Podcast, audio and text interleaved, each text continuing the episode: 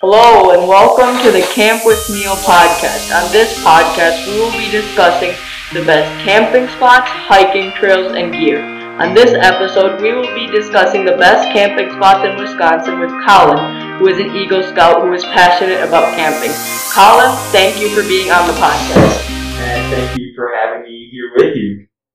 Okay, so Colin, what would you say your number one camping spot in the state of Wisconsin is?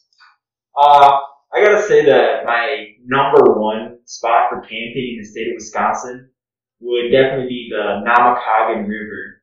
It's a river up north in Wisconsin near Hayward, and it connects to the Mississippi River. It's a really nice camping spot. I went there this year over the summer, did a week long canoe trip on.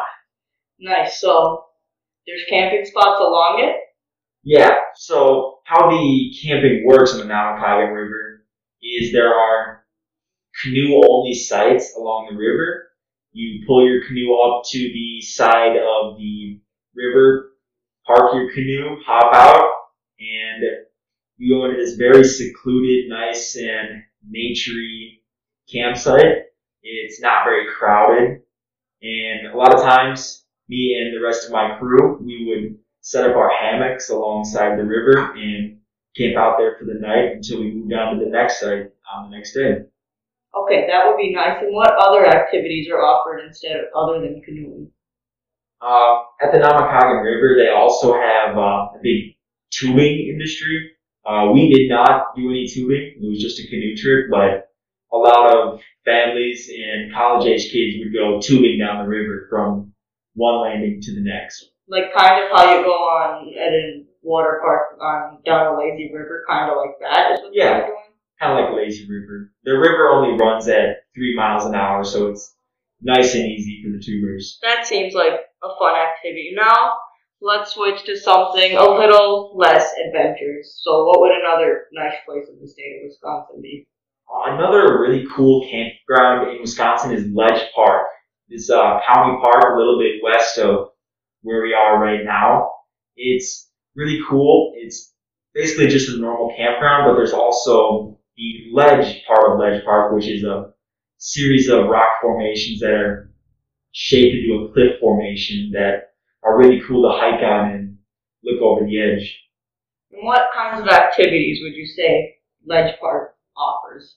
Uh, Ledge Park offers really basic type of camping activities. The whole cooking on a stove, cooking over a fire, and just experiencing camping in the woods in a tent. Yeah, how about like hiking, swimming, and those kinds of things? Is it, how, what kind of things like in terms of that do they offer? Totally, they have uh, a lot of hiking opportunities, as with most types of uh, camping parks. There is a place at I know I remember a few years ago, probably six or seven. I went there with my troop, and we had a blast running around and whooping off on the playset there as well. That seems like a fun place. Now, do you have any other nice places in the state that would be nice for camping? Another really cool place is the Kohler Andrae State Park. This one is really cool because of some of the campsites that they have. They offer a teepee, so it's a, I don't know how authentic it is, but it's shaped as in a normal Native American teepee, enough for probably three or four people. We fit four people in the teepee.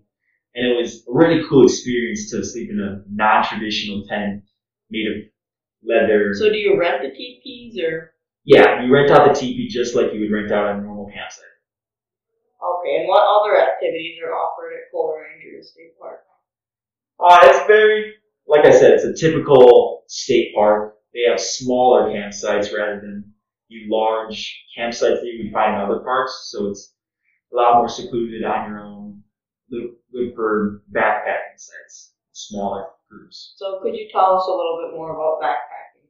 Yeah, so backpacking is very, very close. It goes hand in hand with hiking. Uh, the backpack that I have is about 50 liters, and when you're backpacking, you just put all your stuff for the weekend in your massive backpack, and you're using that to carry your stuff for your entire trip. Usually, when you're backpacking, you go from station to station when you're hiking. usually about 10 miles a day on a long backpacking trip. So basically, when you're backpacking, what you're doing is you're carrying a big bag of, of all your stuff. You're considering what you need and what you don't need, and then you're going to different places while you're hiking. Yeah. Now, also, I've been to the beach at Kohler Andrae State Park. Could you share more about what water-related activities they have? Uh, some of the water-related activities they have, uh, a little bit of fishing. I know I went there to fish uh, a few years ago with my troop. I got to use some non-traditional types of bait. I know I used a canned corn to catch fish. It worked really well. I caught the most fish out of the entire group, so that was a pretty cool experience. That's pretty cool. Now, is there anything else you wanted us to know about Kohler Andrae? Oh, no, I think that's all I have about that. So now, Colin, are there any other amazing camping spots in the state of Wisconsin that you would like to share with us?